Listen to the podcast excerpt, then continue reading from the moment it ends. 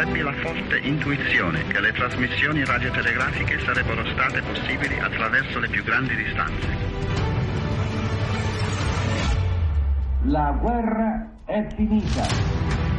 I have a dream. three, two, one. The World Trade Center exploded. Campioni del mondo! Avenus Papa. Il mondo alla radio. Dall'attualità internazionale alla cronaca locale. Come la guerra in Medio Oriente sta evolvendo dopo i bombardamenti americani e britannici nello Yemen e i combattimenti rischiano di allargarsi anche alla Cisgiordania, ancora gli effetti delle ultime elezioni a Taiwan, poi per finire nella nostra prima mezz'ora andremo al Forum economico di Davos. Dunque benvenuti all'ascolto, questi sono gli argomenti del mondo alla radio, io sono Alessandro Guarasci, in regia invece vedo Damiano Caprio e Alberto Giovannetti, ma c'è anche il nostro numero per mandare i vostri WhatsApp per eh, capire che cosa ne pensate al momento che stiamo vivendo. Tre tre cinque uno due quattro tre sette due due.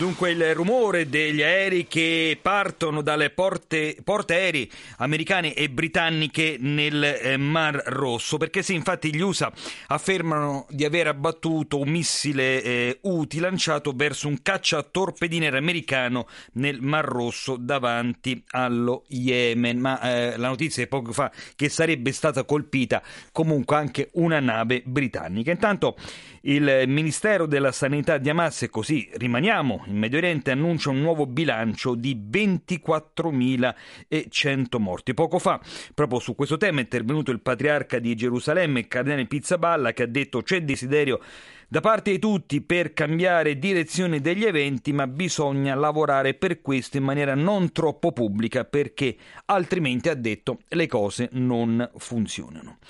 Nei fatti, purtroppo, questa guerra rischia di allargarsi in modo clamoroso anche alla Cisgiordania. Al Jazeera afferma che le forze israeliane hanno preso d'assalto il campus dell'Università Nazionale An-Najah a Nablus in Cisgiordania, arrestando almeno venticinque studenti che stavano organizzando sit-in di protesta.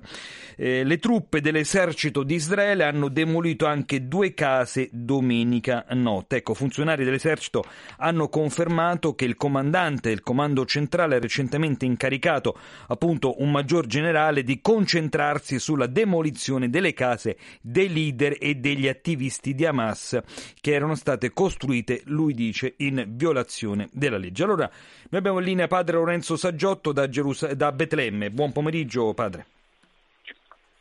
Prego, buongiorno, buon pomeriggio. Buon pomeriggio. Allora, eh, come può descriverci la situazione in questo momento in Cisgiordania? Siamo nella più grande incertezza, perché non sappiamo che cosa succede da un giorno all'altro. Praticamente le nostre attività funzionano regolarmente, però tenendo presente che molti dei nostri allievi, almeno il trenta trentacinque per cento, non possono arrivare a scuola a causa della chiusura di molte strade. Ecco, eh, l'attività economica di quelle zone quanto sta risentendo? Perché erano zone con una forte vocazione turistico-religiosa. Sì, è chiaro che il turismo è scomparso, per cui tantissima gente che lavorava nel campo dei servizi del turismo ha perso il lavoro. Oltre a questo, devo tenere presente il grande numero di persone che ogni giorno si recavano a lavorare in Israele. Costoro praticamente hanno perso il lavoro e sono da tre mesi e oltre senza uno stipendio. Di conseguenza la situazione economica sta deteriorandosi in una maniera molto molto pesante. Ecco, e voi come state cercando di intervenire come Chiesa? Diciamo, noi continuiamo nella preparazione dei giovani dal punto di vista tecnologico e tecnico, e questa è sicuramente una grande speranza a loro, perché imparare un mestiere significa ipotecare un futuro di possibilità migliori di qualsiasi altro. Oltre a questo ci stiamo organizzando per poter offrire del lavoro a quanti che sono rimasti disoccupati adottata la situazione, creando all'interno della nostra opera, ma anche altrove, dei piccoli lavori che possono dare un'entrata giornaliera a coloro che hanno perso il lavoro. Ecco, c'è un rischio spopolamento dei cristiani in quella parte di Terra Santa? Dai dati che ho in mano, oltre sessanta famiglie della zona, diciamo, palestinese, famiglie cristiane, hanno già abbandonato la Palestina, il che vuol dire che questo si ripercuoterà fortemente soprattutto su quanti giovani cercano di studiare oppure di eh, specializzarsi per il futuro. Non potendo qui, avendo la situazione in gran parte bloccata, è chiaro che cercano all'estero, di conseguenza andando all'estero più difficilmente rientreranno. Ecco, senta, per concludere, come possiamo davvero eh, contribuire a portare la pace? Lei vede la possibilità di un dialogo in questo momento e, se, e su quali basi tra israeliani e palestinesi? Perché sicuramente eh, tra i due popoli ci sono anche vasti eh, settori che invece eh, non vogliono questa guerra. È chiaro che è molto difficile poter intavolare un discorso di dialogo proprio in questo momento, perché le, le tensioni sono altissime, le notizie arrivano da tutte le parti, anche i ragazzini più piccoli, diciamo sei sette anni, che possono avere in mano un cellulare, sono continuamente legati a questi cellulari per ascoltare che cosa sta succedendo o per vedere quello che sta succedendo. Di conseguenza si è creata una mentalità molto ma molto dura e molto, diciamo, di opposizione alla situazione in cui si vive, ma allo stesso tempo non si vede uno spirale di dialogo. Noi speriamo soprattutto nella preghiera dei buoni, nelle buone intenzioni, crea- sperando che realmente, diciamo, po- queste persone che sono responsabili possano essere illuminate per trovare una soluzione, altrimenti non sappiamo che quale sarà la nostra, diciamo, il nostro futuro. Lo speriamo davvero bene. E io ringrazio per essere stato con noi il Don Lorenzo Saggiotto da Betlemme, e soprattutto la nostra massima vicinanza in questo momento difficile per tutta la Terra Santa. Buon pomeriggio. Grazie a lei, buon pomeriggio. Let's start in Taiwan, where William Lai has won the election and is set to become Taiwan's president. Lai is representing the governing D P P and is set to succeed the current... E allora la B B C che annunciava i risultati delle elezioni a Taiwan. Eh, protesta proprio da Pechino contro Stati Uniti e Giappone, eh, rei tra virgolette di essersi congratulati col neoeletto presidente taiwanese William Lai.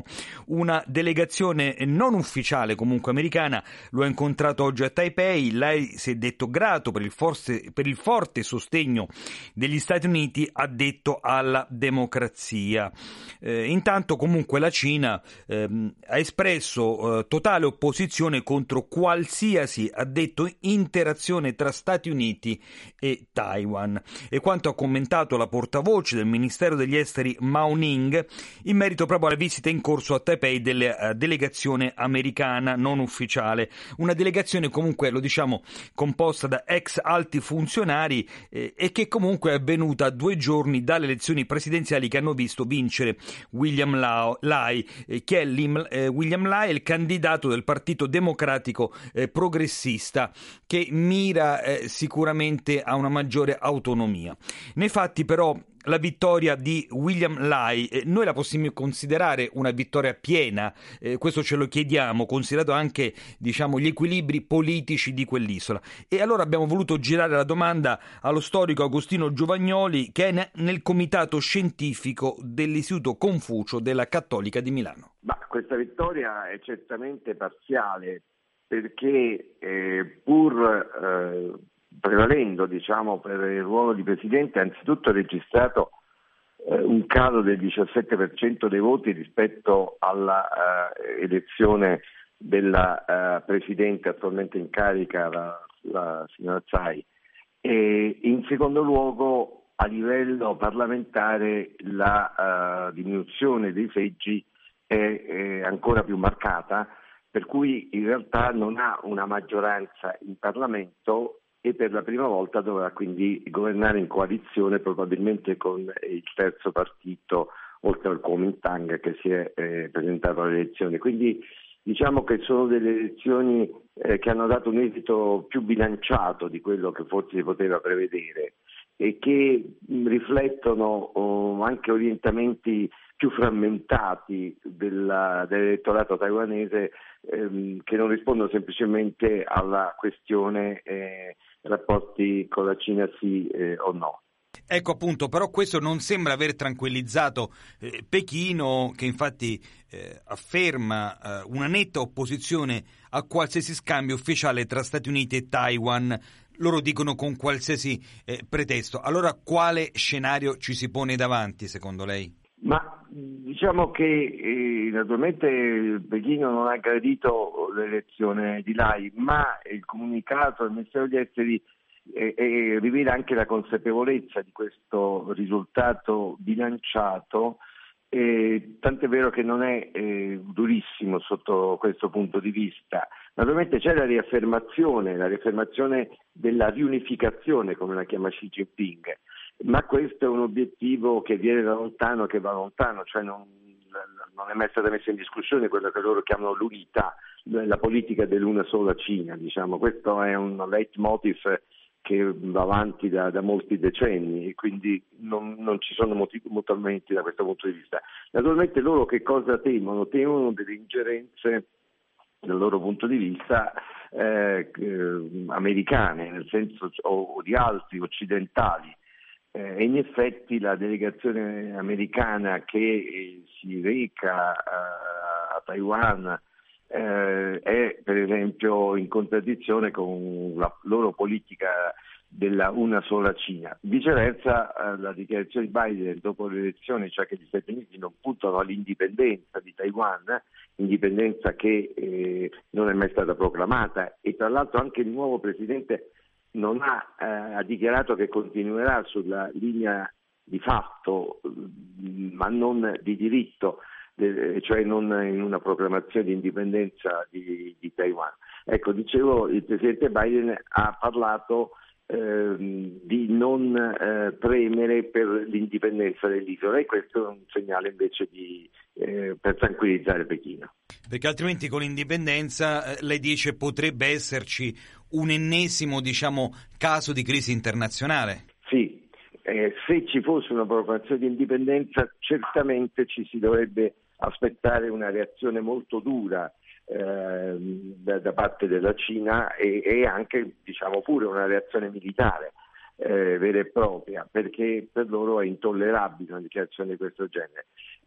Ma ehm, è interessante che anche appunto il nuovo eletto, che ha moderato le sue posizioni rispetto agli anni passati, questo pure è significativo, è un altro risultato importante di queste elezioni, cioè il fatto che si tratti eh, appunto di una posizione, quella del nuovo presidente, che ha in qualche modo messo fine alle sue precedenti posizioni più nettamente separatiste e, e ha quindi escluso una proclamazione di indipendenza formale.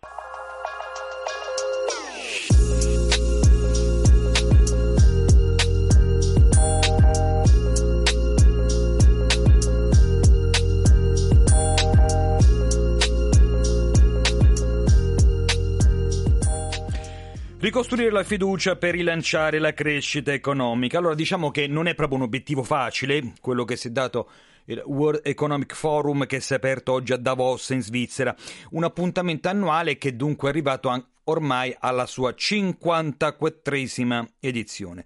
Eh, diciamo questo è un anno complesso per vari motivi, eh, vista la situazione geopolitica che mette proprio sotto pressione governi e i vari attori economici che interverranno. Solo per dire che alla guerra in Ucraina eh, si è aggiunta quella in Medio Oriente, eh, poi i bombardamenti statunitensi e britannici eh, nello Yemen contro i ribelli Houthi. Allora, la diplomazia dunque avrà eh, un ruolo di primo piano nella settimana di lavori del forum.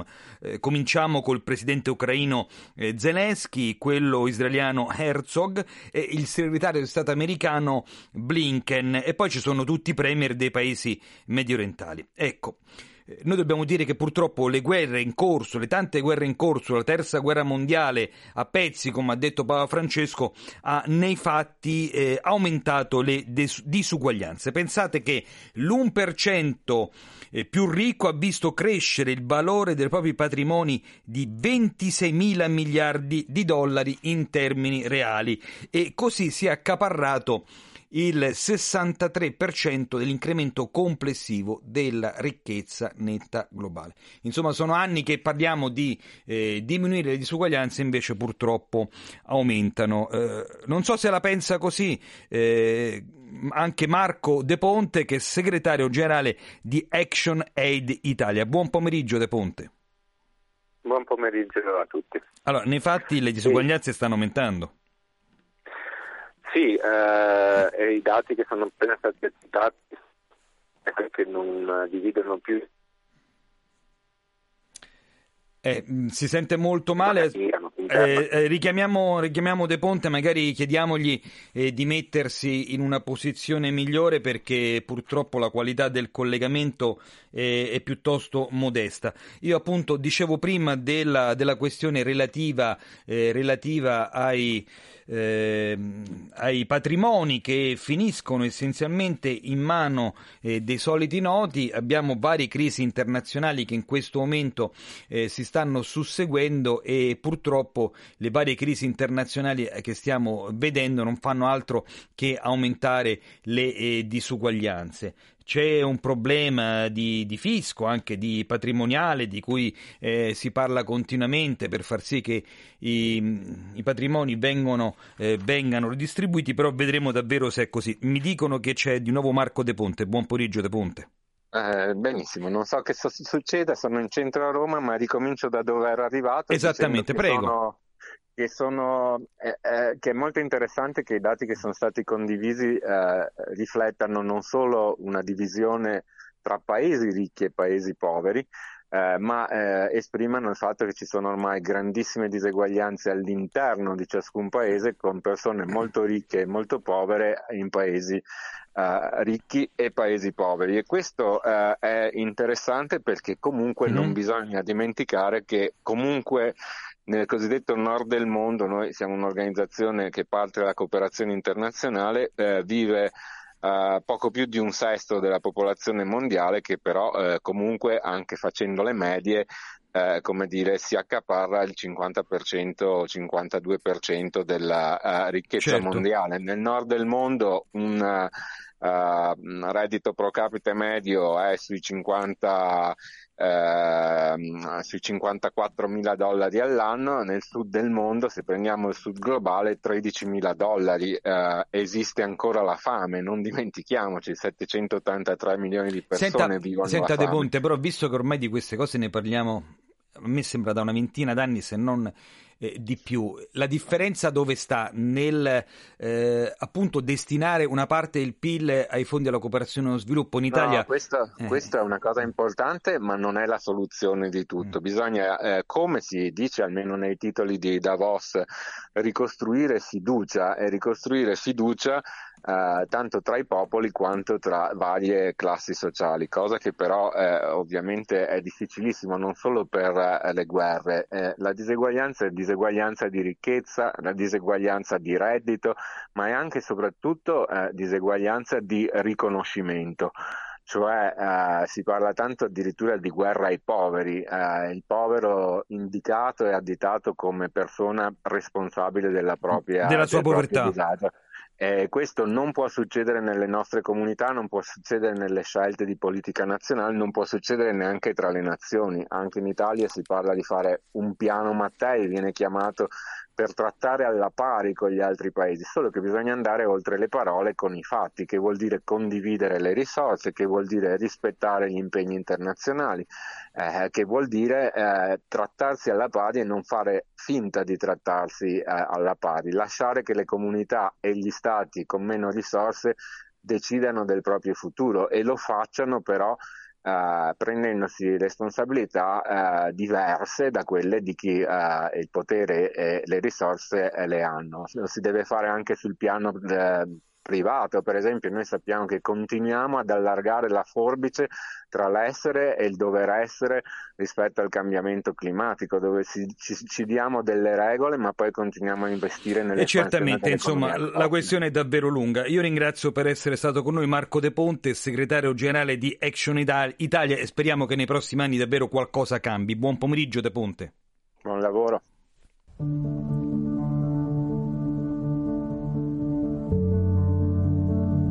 Allora, continuiamo a parlare di Davos, perché circa la metà degli economisti prevede un'economia in contrazione, con una crescita globale del due virgola nove per cento, il commercio internazionale solo dello zero virgola otto per cento. Pesa anche eh, la stretta del credito, che però dovrebbe allentarsi con il calare dell'inflazione, anche se al momento le banche centrali eh, sono fermi. L'occupazione in crescita nei paesi più sviluppati, ma lo dobbiamo dire, aumenta anche il lavoro povero. Ma allora eh, a Davos che senso ha parlare oggi di fiducia? Noi abbiamo girato la domanda al professor Giovanni Marseguerra, presidente del comitato scientifico della Fondazione Centesimus Annus. La guerra in Ucraina è in pieno stallo. In Medio Oriente c'è il serio rischio di un allargamento del conflitto. Ci avviciniamo a due appuntamenti elettorali che avranno grande impatto sull'andamento delle dinamiche economiche di quest'anno. Eh, le elezioni europee e, e poi quelle americane a, a novembre. Quindi Uh, i fattori geopolitici ancora una volta anche nel duemilaventiquattro saranno i driver fondamentali. Da questo punto di vista anche le tensioni recenti in Mar Rosso, che stanno ulteriormente complicando la crisi in Medio Oriente, eh, possono avere degli impatti anche sull'economia, perché questi, queste tensioni, queste interruzioni dei traffici commerciali rischiano in qualche modo di mettere in difficoltà l'economia e, e forse, ma spero di no, di condizionare anche le scelte delle banche centrali. Ecco, appunto, lei ha parlato delle scelte delle banche centrali. Al momento sia la Federal Reserve americana sia la Banca Centrale Europea sono ferme sul fronte dei tassi. Importante sarebbe farli scendere, però soprattutto negli Stati Uniti l'inflazione non scende quanto auspicato. Questo quanto rischia di frenare eh, l'economia mondiale? Eh, negli Stati Uniti l'inflazione è risalita al tre virgola quattro per cento eh, a dicembre, quindi è superiore a quella di novembre. Quindi il taglio dei tassi al momento è, è più difficile. La Fed ha già eh, indicato che nel ventiquattro ci saranno dei tagli, ma probabilmente Questo, eh, questa notizia negativa lato inflazione la indurrà a rimandare la prima riduzione dei tassi a maggio o a giugno. Il percorso verso eh, una crescita dei prezzi più normali temo che sarà più lento, o comunque pare essere più complicato, più accidentato di quanto si eh, prevedeva. Quindi da un lato abbiamo la Federal Reserve, che però ha una situazione economica, che è quella americana, che è diversa da quella europea. La Fed non ha fretta di tagliare i tassi per sostenere l'economia, perché l'economia americana tutto sommato va bene. Non si può dire la stessa cosa per l'eurozona. La B C E ha di fronte a sé un altro scenario. I dati che stanno per arrivare potrebbero mostrare che l'eurozona è già caduta in recessione dal secondo semestre duemilaventitré.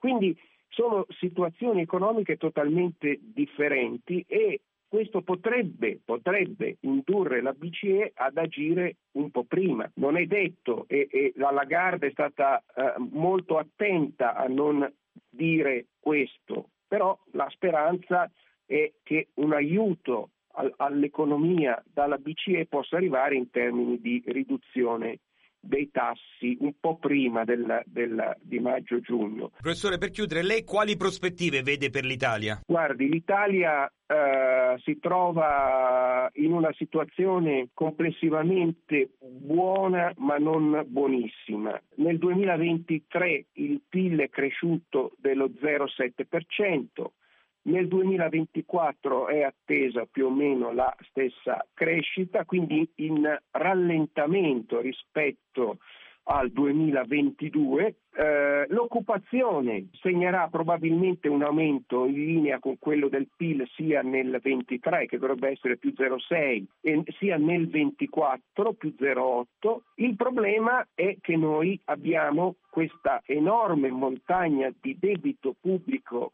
da cui non riusciamo a uscire, e anche la recente manovra economica non aiuta in questo senso, non ha aiutato e non aiuterà nei prossimi, nei prossimi mesi e nel prossimo anno, e dunque siamo molto dipendenti d'un lato dalle decisioni della B C E di cui abbiamo parlato e dall'altro dalle nuove regole della Commissione europea che eh, temo saranno piuttosto penalizzanti per noi.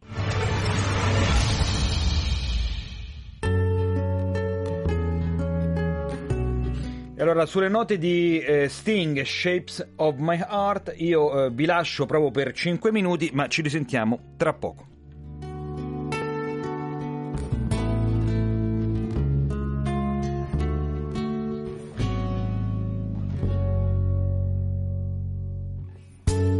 He deals the cards as a meditation, and those he plays never suspect. He doesn't play for the money he wins. He doesn't play for respect. He deals the cards to find the answer. The sacred geometry of chance. The hidden law of a probable outcome. The numbers lead a dance. I know that the spades are the swords of a soldier. I know that the clubs are weapons of war. I know that diamonds mean money for this art, but that's not the shape of my heart.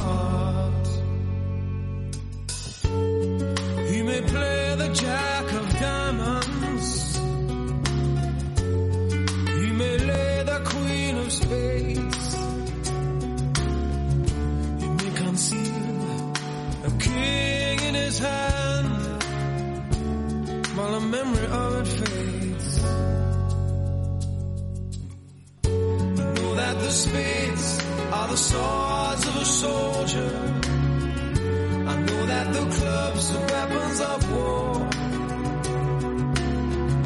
I know that diamonds mean money for this art, but that's not the shape of my heart.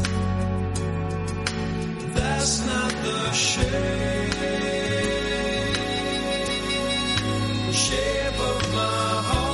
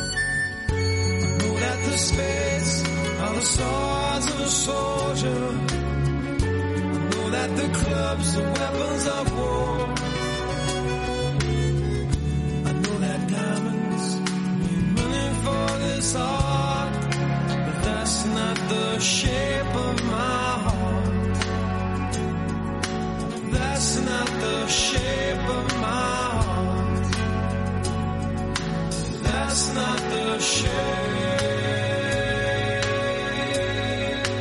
shape of my heart.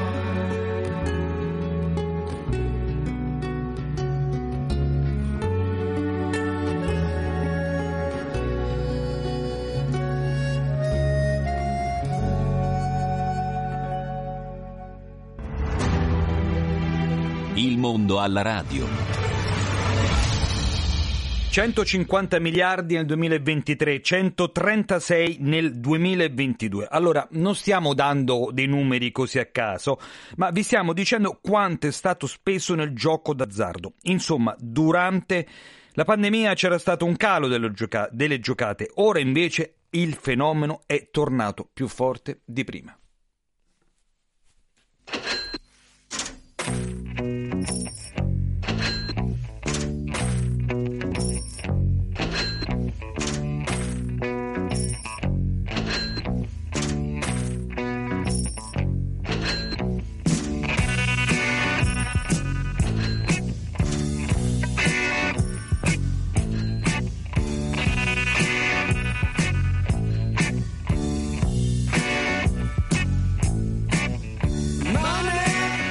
Allora, avete sentito quanto spendono gli italiani in giocate? Ve lo ricordo nel caso eravate magari eh, distratti, centocinquanta miliardi nel duemilaventitré, un'enormità se pensate che la legge di bilancio ha avuto un valore di ventiquattro miliardi.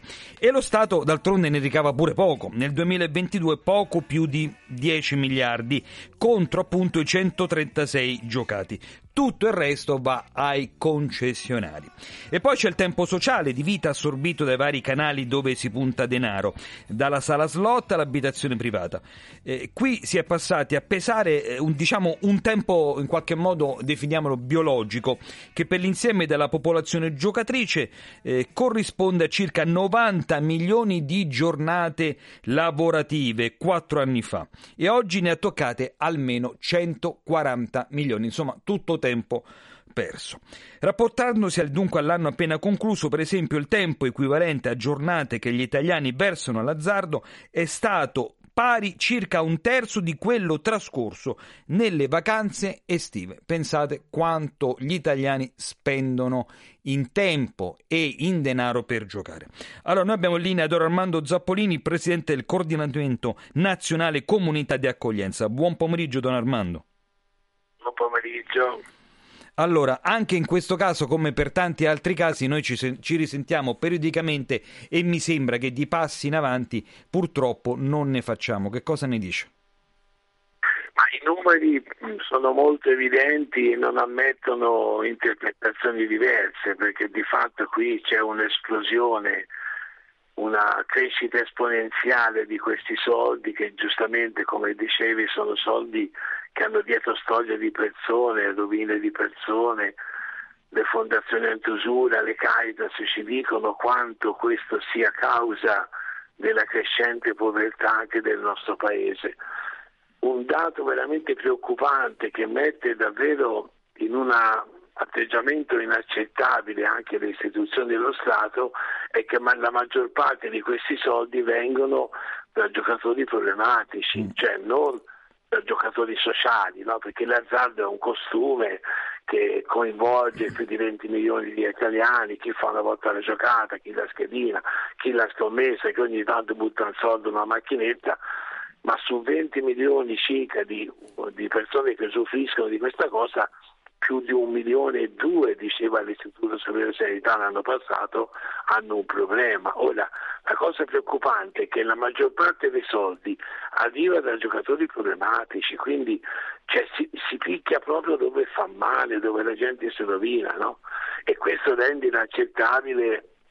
Ormai non c'è più, diciamo, distrazione, la complicità dello Stato, perché oggi dopo undici dodici anni che c'è la campagna Mettiamoci in gioco, le campagne Insieme contro l'azzardo, le fondazioni antiusura, c'è un mondo che sta alzando su questo un'attenzione che non è più possibile ignorare. Ecco, ecco permettimi, allora ehm, a metà dicembre il governo ha presentato un decreto legislativo proprio per rivedere il settore eh, dei giochi. Qui però mi sembra che si continui a, a anche tramite questo decreto a puntare eh, sull'azzardo come fonte di finanziamento in parte per lo Stato ma anche per tutta una serie, diciamo, di industrie che eh, ruotano attorno all'azzardo. E cosa ne pensi?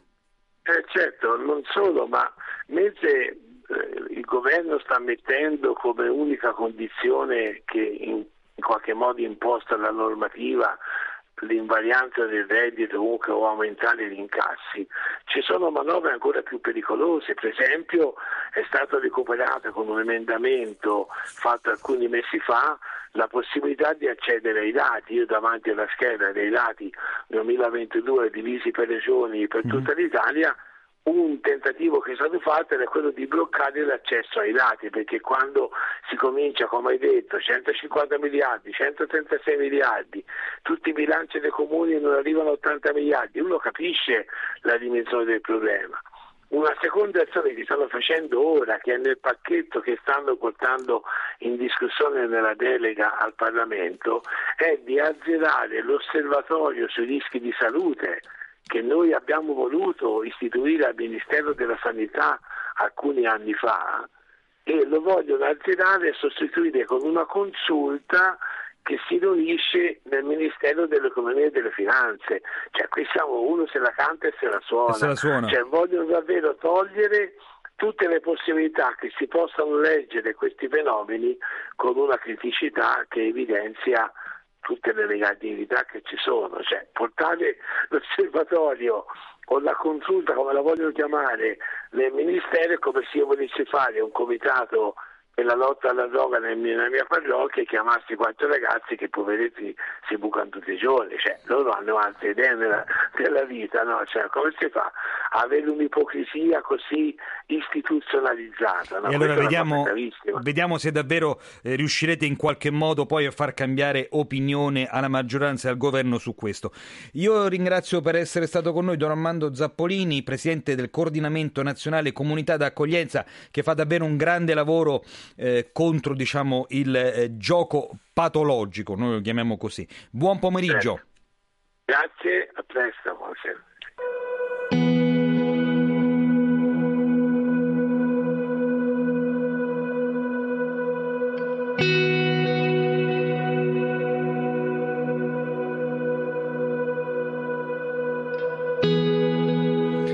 Allora, dall'analisi del duemiladue, del duemilaventidue, scusate, eh, la prima cosa che colpisce è il balzo importante avvenuto nel cosiddetto gioco d'azzardo fisico, in sostanza quello distribuito in locali nelle città, che sembrava eh, fosse stato sostituito da quello online, quello che magari abbiamo sui cellulari, sui tablet o sui computer.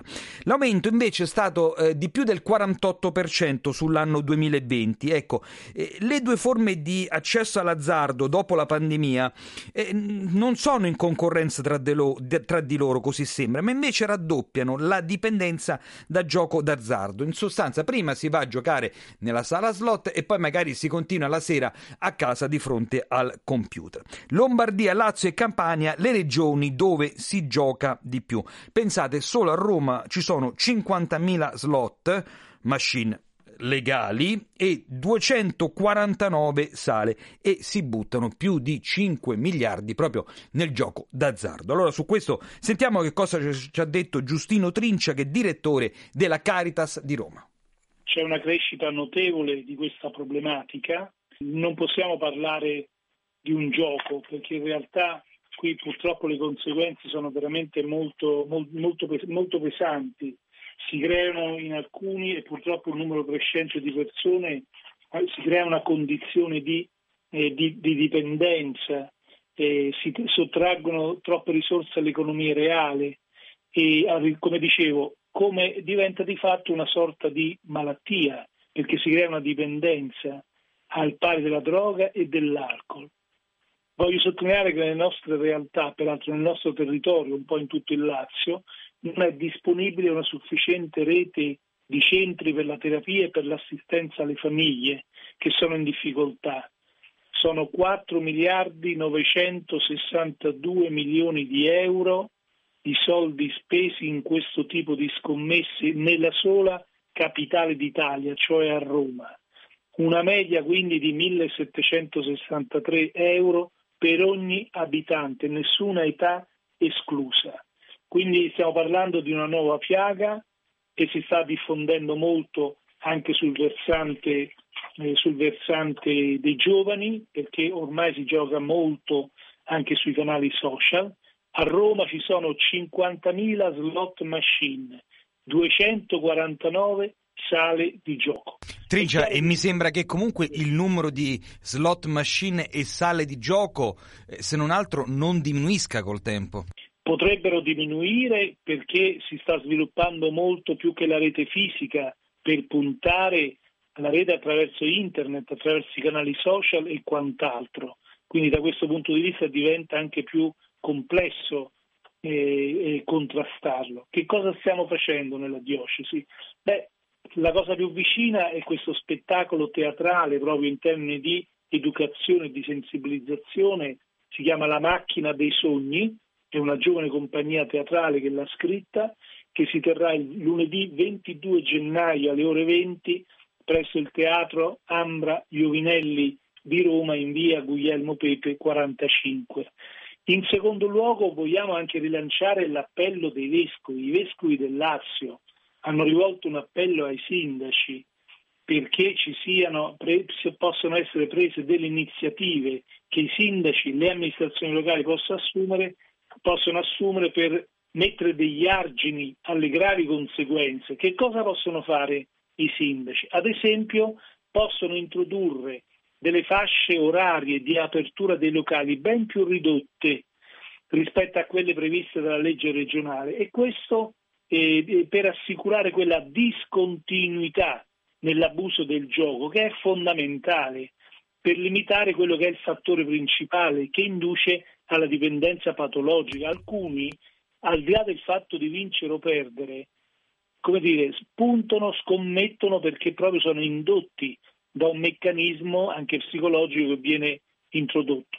In secondo luogo, i sindaci possono interdire il gioco ai soggetti in stato di manifesta ubriachezza. Terza cosa che possono fare i sindaci è la separazione netta tra lo spazio dedicato agli apparecchi da gioco e gli altri ambienti degli esercizi. Perché questo? Perché associare gioco d'azzardo, inalazione di tabacco e assunzione di alcolici determina il potenziamento di tutte e tre le dipendenze. È chiaro, no? Certo, quindi, senza dubbio. Questo abbassa molto il livello di attenzione. La terza cosa che stiamo facendo è un progetto per le scuole che si chiama Conoscere per non azzardare. Bisogna puntare molto a curare chi ha questa patologia e quindi bisogna creare, rafforzare questa rete di servizi sociosanitari perché, lo ripeto, nei casi estremi, ma sono centinaia di migliaia di persone in Italia che ne soffrono, è una patologia, è una forma di dipendenza.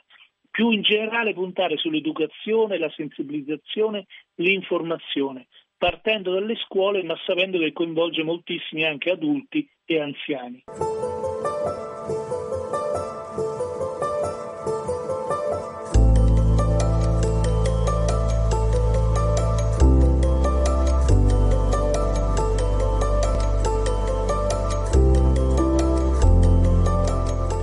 Allora, vi diciamo che sono almeno un milione e trecentomila gli italiani malati patologici di dipendenza da gioco d'azzardo, la appunto ludopatia. Ma solo il dieci per cento si cura. Eh, la spesa per le cure di queste persone può arrivare fino a dieci milioni. Eh, il dato non è facilmente individuabile, diciamo. Per non parlare poi dei tanti drammi familiari, e ce ne ha parlato anche Trincia, che il gioco d'azzardo patologico comporta. Per contrastare questo fenomeno, eh, diciamo nella sua complessità, e multidimensionalità, il Centro Nazionale Dipendenze e Doping dell'Istituto Superiore di Sanità, eh, grazie a un'equipe, realizza studi e dà eh, indicazioni concrete a chi è affetto da questa, da questa malattia, la ludopatia appunto. Allora, Simona Pichini è direttore eh, di quel centro. Buon pomeriggio, Pichini. Buon pomeriggio. Allora, che indicazione date al ludopatico e ai loro magari familiari? Noi diamo innanzitutto un'indicazione attraverso un telefono verde nazionale eh, che è stabilito eh, per decreto, il cui numero è su tutte eh, le cartelline ehm, dei così, chiamiamoli in generale, gratta e vinci. Sì. ottocento cinquantacinque ottantotto ventidue, ci tengo a dirlo, ottocento cinquantacinque ottantotto ventidue. È un servizio di counseling telefonico, rispondono gli psicologi che indirizzano a tutte le strutture italiane che possono curare, sono servizi per le dipendenze specializzati per la cura di quello che si chiama disturbo da gioco d'azzardo. Non lo chiamiamo ludopatia, chiamiamolo disturbo da gioco d'azzardo, così si chiama eh, nel, nel mondo scientifico. Ecco, ehm, vorrei capire i centri d'azzardo, i centri contro il gioco d'azzardo, come sono distribuiti e soprattutto eh, quali poi servizi possono offrire? Voi avrete sicuramente, diciamo, in qualche modo il polso della situazione? Assolutamente sì. Eh...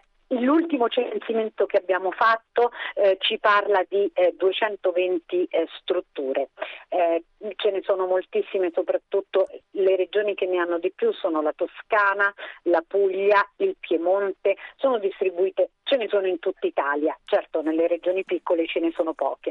Sono dei veri e propri servizi per la dipendenza, anche perché le dipendenze non sono mai singole, sono sempre associate. La dipendenza del gioco d'azzardo è spesso associata alla dipendenza da alcol, alla dipendenza da sostanze d'abuso. Non esiste il dipendente da una sola droga o soltanto dal gioco d'azzardo, e quindi la cura veramente è mh, ad personam, stabilita per ogni persona e può essere di vario tipo, psicologica, in gruppi, in gruppi che coinvolgono le famiglie, o anche trattamenti farmacologici veri e propri. Spesso un trattamento farmacologico che si fa è quello anche di bloccare l'utilizzo dell'alcol. Certamente, allora io ringrazio per essere stata con noi, sicuramente è un lavoro lungo che ha bisogno di tempo, ringrazio per essere stata con noi Simona Pichini, eh, direttore del Centro Nazionale Dipendenze e Doping dell'Istituto Superiore di Sanità. Buon pomeriggio Pichini. Buon pomeriggio, ricordo anche il sito web uscire dal gioco punto i s s punto i t. Certamente, grazie, grazie a voi. In passato sì, ho giocato dieci e lotto, all'otto. Qualche volta giocavo al Superenalotto e qualche volta gratta e vinci. Mi sto uscendo, intanto le volevo dire che io, visto che è Radio Vaticana, io mi affido a Dio, qualsiasi cosa mi, mi succede. Venendo qui al gruppo, con le testimonianze delle persone che ti aiutano comunque a darti una spinta in più, no? Ad uscire fuori dal gioco. Ho giocato sempre, tredici anni di, di seguito. Poi quando ho visto che non ce la faccio più, ho cercato da sola io un aiuto psicologo e l'ho trovato al dottor Masci, e da settembre sto qua, ho avuto due volte la voglia di giocare, grazie a Dio, grazie al gruppo che piano piano stavo riuscendo a uscire fuori.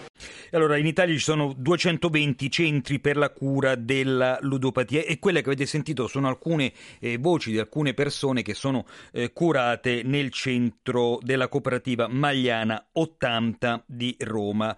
Eh, quei centri contro la ludopatia, come ci ha detto anche eh, Pichini, sono dislocati un po' in tutta Italia e hanno una presenza maggiore in regioni come eh, Toscana e Piemonte. Si tratta di centri dove i malati di azzardo eh, sono presi in cura per cercare di andare andare oltre questo eh, pesante problema. Torniamo un attimo a Magliana ottanta, eh, perché eh, lì dicono che il problema non è solo sanitario, psichiatrico, ma il problema della ludopatia è invece certamente anche sociale e poi riguarda l'isolamento di chi ne è affetto e che conduce poi ad una progressiva perdita di via di uscite, di scappatoie da questo veramente vizio tremendo.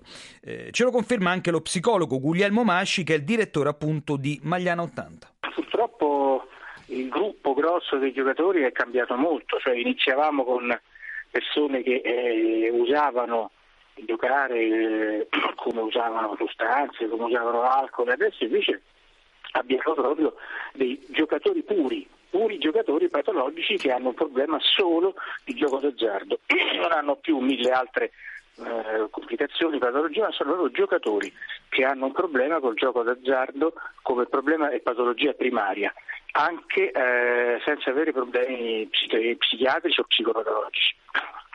Senta, ehm, ci è arrivato un messaggio di Francesca da Varese che ci dice: ma realmente eh, diciamo, si può uscire da questo tunnel andando in un centro di aiuto? Insomma, come funziona?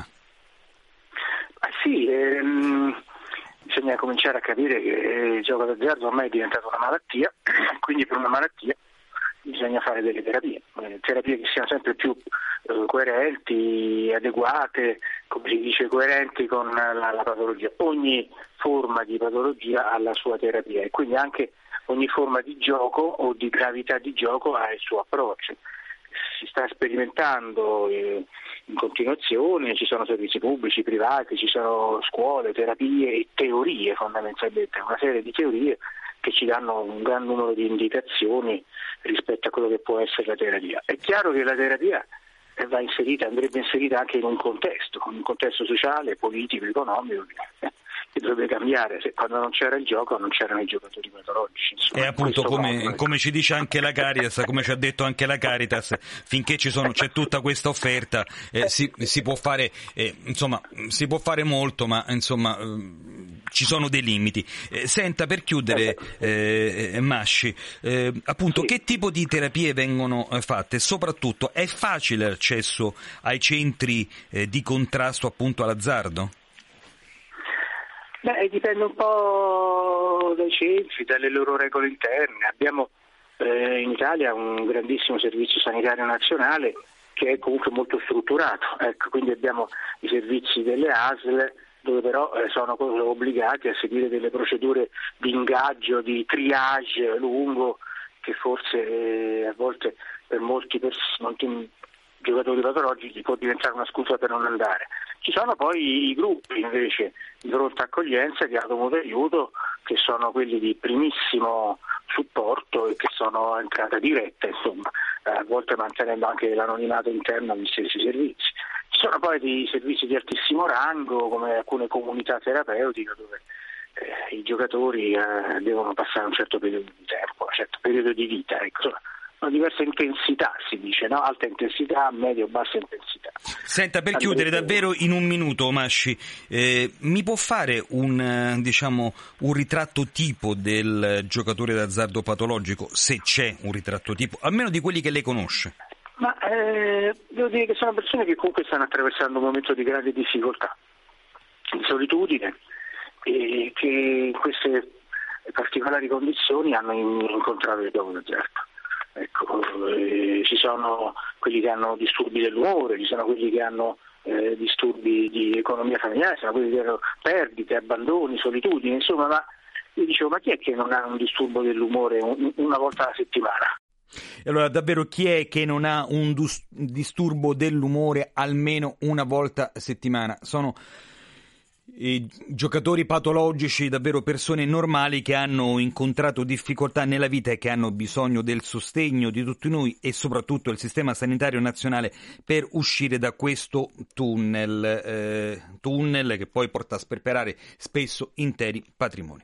Allora, io vi ringrazio per essere stati con noi, sono Alessandro Guarasci, regia Damiano Caprio e Alberto Giovannetti che mi hanno assistito alla parte tecnica. Ora però spazio alle notizie.